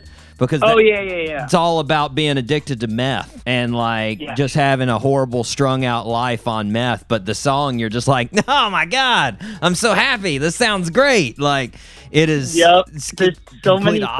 opposite. I love it when a song can like pull pull that off. Like that's why like I love bands like Twenty One Pilots and Yeah. and um, you know, pumped, pumped up kicks the people. They did that super well. I Mhm. love it. It's almost like this is like a bad reference, but it's like it's it's the melody and feel of the track is so nice that say like a suburban mom would listen to it, Yeah. but but the kids will like understand it. It, it's. uh, I was talking to our last guest that we had on last week about this, uh, and we were talking about how I always use the analogy of music that when you first listen to a song, it's like first seeing a girl or guy that you like, and you know you're usually attracted by physical qualities, and in music you're usually attracted by the melodies and the rhythms, and Yeah. and then if you get to know them more. Then you start listening to those lyrics, and if you get to know the person lyrics more, you, yeah, and it's the personality, and then you know those younger people can really, you know, they they can they they can dig into those lyrics, and if if if they are in that mental headspace, they can relate, you know, and they can uh and it, it hopefully can. Like you said, help somebody out in a in a way when you have those serious lyrics like that. Well, Yeah. talking about that that album, uh, when you guys you you, you re- released it out in a stage of EPs, and Yeah. uh, I I saw you guys played the Troubadour uh, right like right after the EP came out, uh, the first Yeah. one, and you know super iconic stage, pretty big deal for a new sound. I, I'm guessing the fans gave it back to you as far as appreciation for the new sound when you guys played that night. Were you guys worried that you were going to get a bad response to that uh, EP? Yeah, we definitely were, because especially with bands that were really into, um, you know, Happy Pills and I Don't Want to Know, we were, we were afraid that it was going to be too like a drastic change from you know that vibe. Yeah, Um, that the point where they'll be like, I don't know who this band is anymore. yeah, But um, I remember playing that show and we got insane feedback from it and nice. I remember like the yeah the EP came out like the night before the show, but like Mhm. The audience already knew like all the words to like every song. which Wow. was crazy. You know, Yeah. it's like been a day. Especially like I remember the one that really sticks out is "I'm Not Okay." Yeah. like that song kind of became its own. It kind of became the champion of our album without even knowing it. Yeah, like, we re- we always really liked that song, but it really resonated with a lot of people, Sure. and lyrically, it always resonated with us. And Yeah. like the whole feel of the song, and um, but yeah, I remember that one in particular, and it, it was it was pretty emotional. Like seeing, Yeah. you know, you've been you've been working on these songs for. So by the time a song actually comes out, you probably wrote it like a year before it came out yeah, um yeah so it's just like you know you put so much time into these songs and then you're really seeing it pay off firsthand for sure. it was it's very very gratifying and um Very yeah cool. it just it feels Es- yeah especially It on good the on the home the home turf, the the the Troubadour. I mean, you know, one of the one of the best venues in in in LA. That's got to be oh yeah that's got to be awesome Troubadour is amazing for sure. amazing venue. Well, um um, you guys, you guys released uh, as I, I think I mentioned at the beginning, but you guys just released uh, "Lucky," uh, and you you released the single "Lucky" in honor of Suicide Prevention Day, like you were talking about as far as mental health, which is it seems to be a big deal for the uh, for the band. Now, was there like was there a point that you guys said like we should make this sort of you know a focus of our collective? We should we should try to bring this to the forefront, or did it just sort of naturally happen?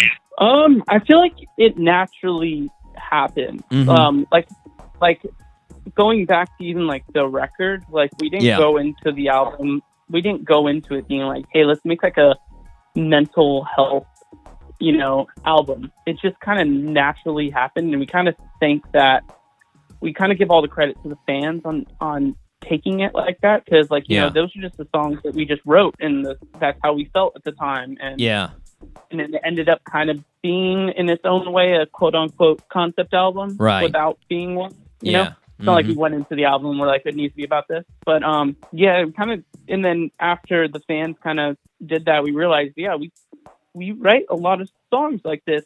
Um and we definitely kept that narrative going with the new music that will be coming out.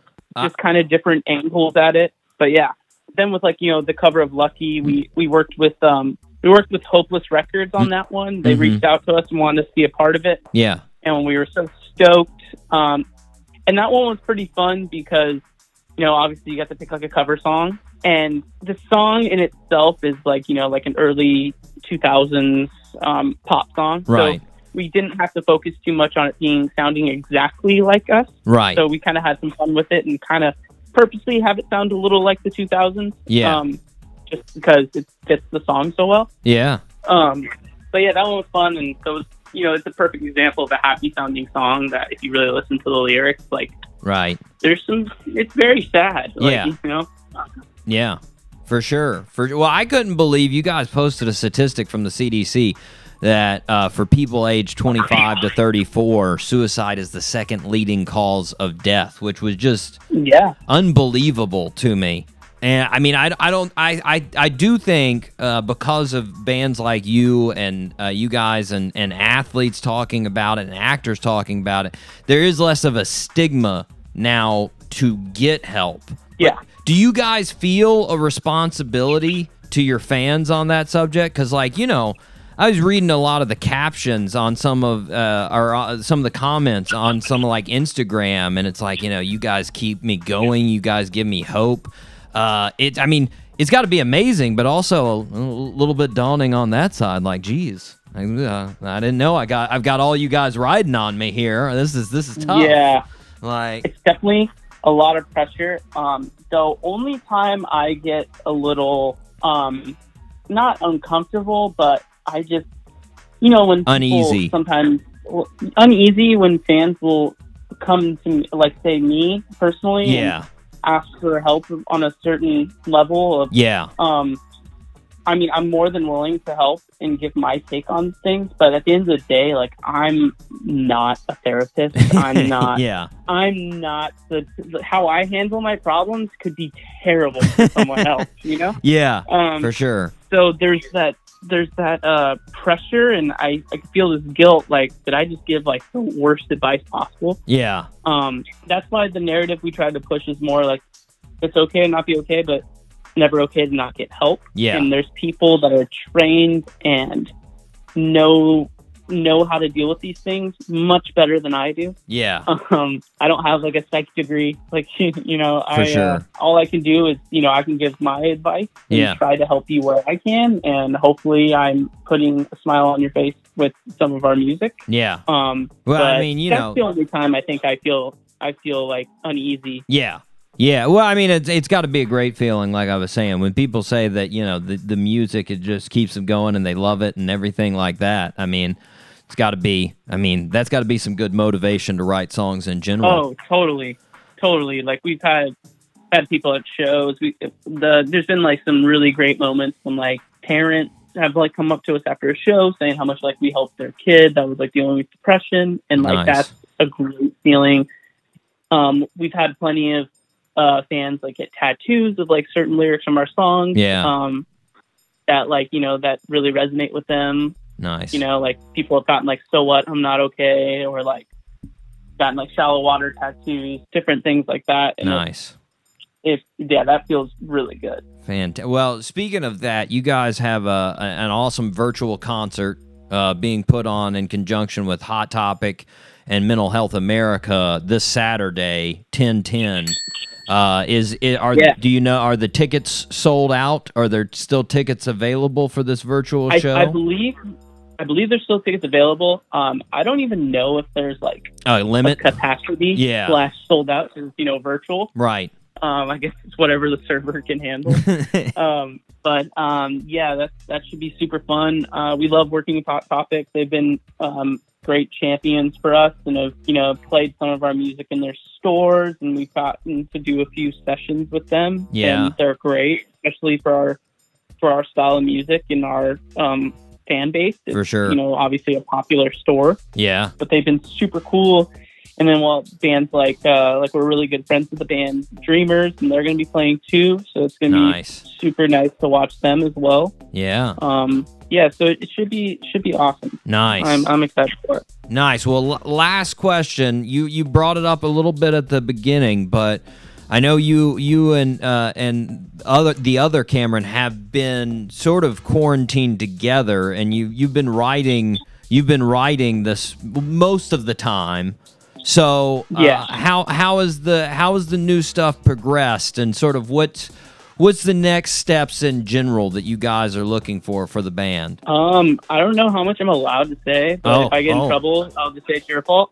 um, That's fine. That Um, works. Well, yeah, we've been writing so much in quarantine, and not the not just writing, but like we've been finishing like a lot of songs. Yeah. like, even like ideas that say an idea that we wrote like a year ago. We're bringing it back and like producing it out and Yeah. actually like doing things. Nice. Um, I would say we're super close to being done, like insanely close to being done with the next like batch of music. I don't know cool. if it's going to come out as an album, EP, singles. I have no idea, Mm. but we're done with the next batch. I'm super excited for this next next batch of music. I think the songs are, in my humble opinion, I think they're awesome, and I think they're a great next step for the band. We're definitely pushing the boundary a little more. Um, it's de- definitely a lot of like big pop hooks with like lyrics that dive deeper into the mental health world and a little more experimental production. And yeah, I'm just I'm super stoked for it, Very and cool. I hope everybody likes it. For sure. Well, I've got one small request. If you can make a vinyl this time, uh, and it's a it's a very it's a it, it's a very selfish reason. We put we put all of our guests vinyls on the on the wall. And I, I'm I'm getting a I'm getting a CD of Kids in the Night to put on the wall, but I just love the bigger the bigger the bigger artwork of a vinyl. So if you can talk to somebody at the record company when you guys decide to put it out and be like, "Hey, we we got we've got demand for a vinyl." If you could do that, it'd be fantastic. Oh yeah, I I want that more than anything. Um, Nice. I nice. always wanted always wanted a vinyl of Yeah. our music. Um, we definitely do some super rad artwork and nice. definitely play with the actual vinyl itself to have its own design to it as well. I love when bands do that. Yeah. Um, yeah, I think I'm bummed we never made one for Kids in the Night. Yeah. Um, I guess it's never too late if we ever do like an anniversary of the album Yeah. or something. But um, yeah, I, I definitely want to do one for the next batch of music, and I think we will. It's always like that, you know. Everyone's always like, "Well, it costs so much money to make vinyls." You Yeah. know, it's like always that. But if the demand is there, then I don't see why we couldn't. I think. I th- do do a little do a little survey with the posers. I think the posers will let let you know. I think they'll sell it I out. have a feeling, yeah. I think, I think, I think we'd sell a good amount of them. So definitely, we're looking for that. And- nice. nice. and I think we will. I think we will. I think everybody wants to. I think everybody, I think everybody internally wants another quote unquote record out, and we want like another body of work yeah. show our next artistic move. Nice. Want the, the the real deal feel. I like it. Well, uh, Yeah. Cameron, we are against a break, man, but I want to thank you for taking the time to talk to us today. It has been a pleasure. Of course, man. Thanks for having me. Awesome. Also, listeners, you can check out all things Weathers at their website, weathersband.com, or you can follow them on Instagram at weathersband. Right now, let's take a listen to that recent single, Lucky, right here on the Doc G Show.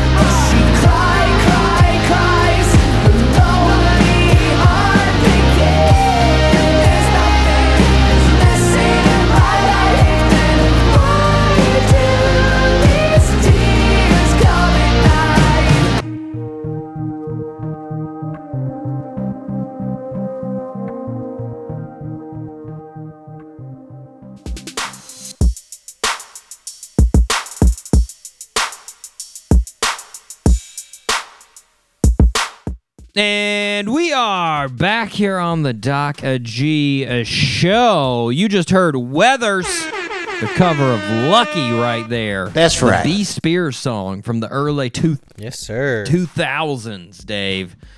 B. Spears, Britney Spears. I remember that jam. Word. I remember when it originally Oh, yeah. came out. Nice. Nice. Dave, what's your favorite 80s movie? Talking about 80s movies, what are you thinking? Dude, I, I don't know. Like, I'll like I'm like a eight, I'm a '90s kid, so No, I don't blame you. like you know I don't blame you. I got Mighty Ducks. You Yeah. know, I don't think that gets into the '80s. Definitely does not. No, that was Um, like 93, I think. What's 94. like what's like a popular '80s from like that I would be into? Rambo, Rocky. Uh, Uh, no, none of those. Rudy. No. Rudy. Okay, Rudy's a freaking great movie. Okay. Rudy, it is. Okay. All right. I'm pretty positive that's a 80s movie. I, I think. I'm pretty positive that. I'll can- fact check you real check. Yeah. Uh, 93, I was wrong. Sorry. No, that's Oh. 90s. 90s. My bad. My bad. Uh, well, how about uh, I I told I we had a little bit of a debate there as you could uh, uh, hear between uh, jokers of the the Batman 1989. Weekend at Bernie's. What? There you Is go. Is that your 89. That's your 80s choice weekend at Bernie's? Uh, I mean, the Batman, the the '89 Batman is solid. but Weekend at I know Bernie's yours- tops yours it is, all. Yours is probably yours is probably Top Gun. So I true. do love some Top Gun. I didn't even bring that up to him, but that was on my list. The three that you know, the three that I had were uh, were um, uh, oh geez, now I'm drawing a blank there. Uh, Fast Times at Ridgemont High, uh, Right. Batman, and Dirty Dancing.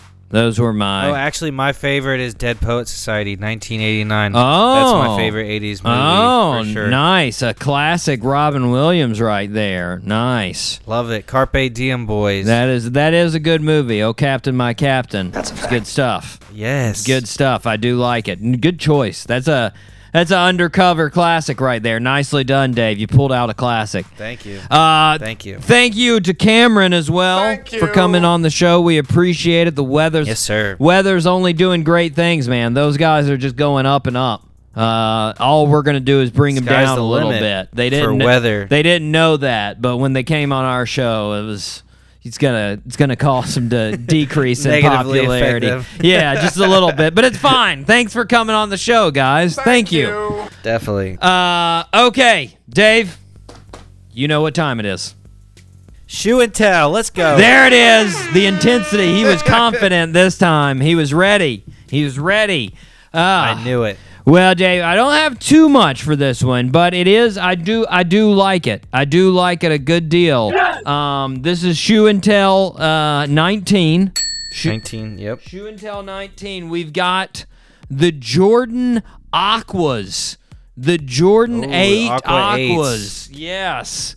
Yes, indeed. Very nice Those shoe. are pretty high up there in the uh, popularity for the all times. I'd say they're a, like a top, you know, 10. oh, for sure. Uh, not silhouette, but colorway of just in general. For sure, but here's the thing, right? They they're only right now Mm-hmm. they're going 450 on StockX, and the reason they're yeah, only because going they recently Exactly. they recently uh, retroed them. They've retroed them a pretty good deal too, but that is this is the oldest retro out there. This is the 2007 retro of the uh the Aquas. So Dang, so does that one have some wear and tear on it? no, because I have never Oh, worn these. you never- These are an unworn dead pair. stock. Yes. Yes. Oh shoot. yes. Well, you got to look up what the 2007 versions go for then. I did. 450. Oh, That okay. was it. That was it.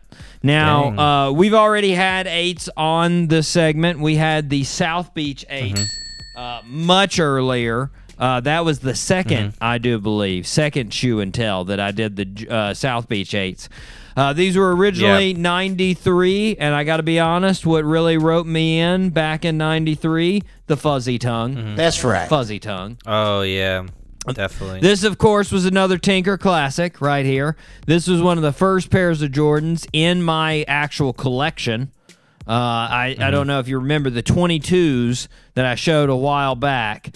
I got these right after I got the 22s, which came Oh, right yeah. after the old love, new right, love. right around the same time. Yes. Yep. Mm-hmm. Yeah, the 2006 2007 era. So these are, woohoo, pretty old. Pretty old.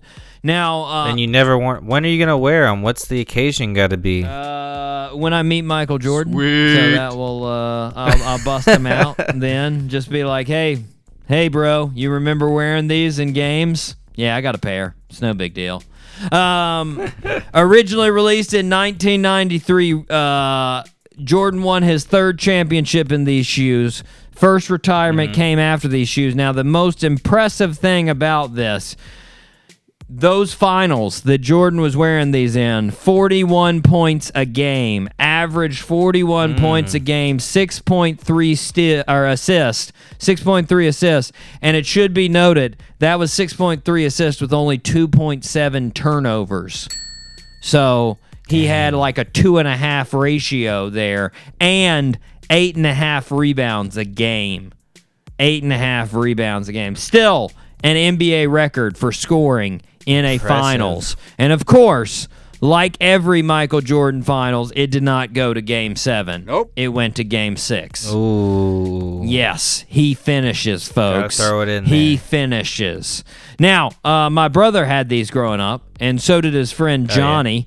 And uh, I felt stupid because I totally didn't have them. Uh, if I could go back in time and be like, "Hey, eight-year-old me, don't worry about it. You'll have your very own pair 26 years down the line, and they'll they'll be pristine, and you'll be talking about them on your radio show, and your listening audience won't care." Nope. I'd be pretty excited. And your brother and his friends, you know, shoes will be all jacked up and crusty. Well, my brother does have a pretty sweet pair of Jo- uh, collection of Jordans as well. So he's got some pretty sweet eights in his collections. He's got pretty sweet eights.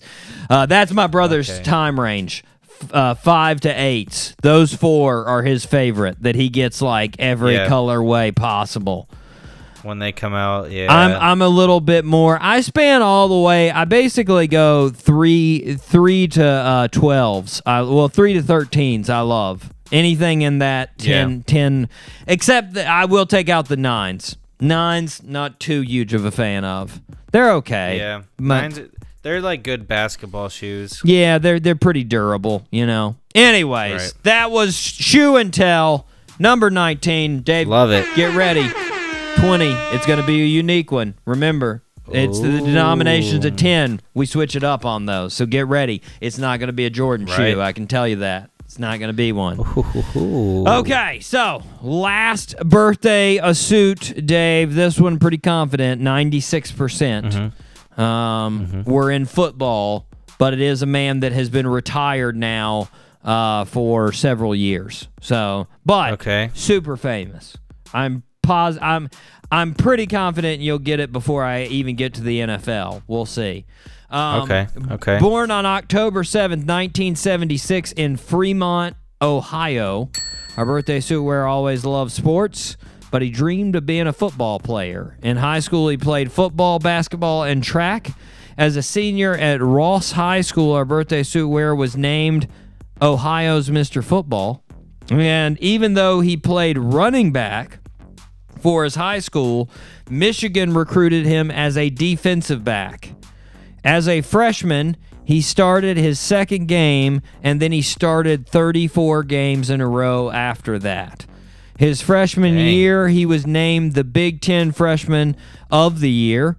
He had one of the best junior seasons of any defensive college player ever, winning the Big Ten Defensive Player of the Year, the Jim Thorpe Award, and the Heisman Award.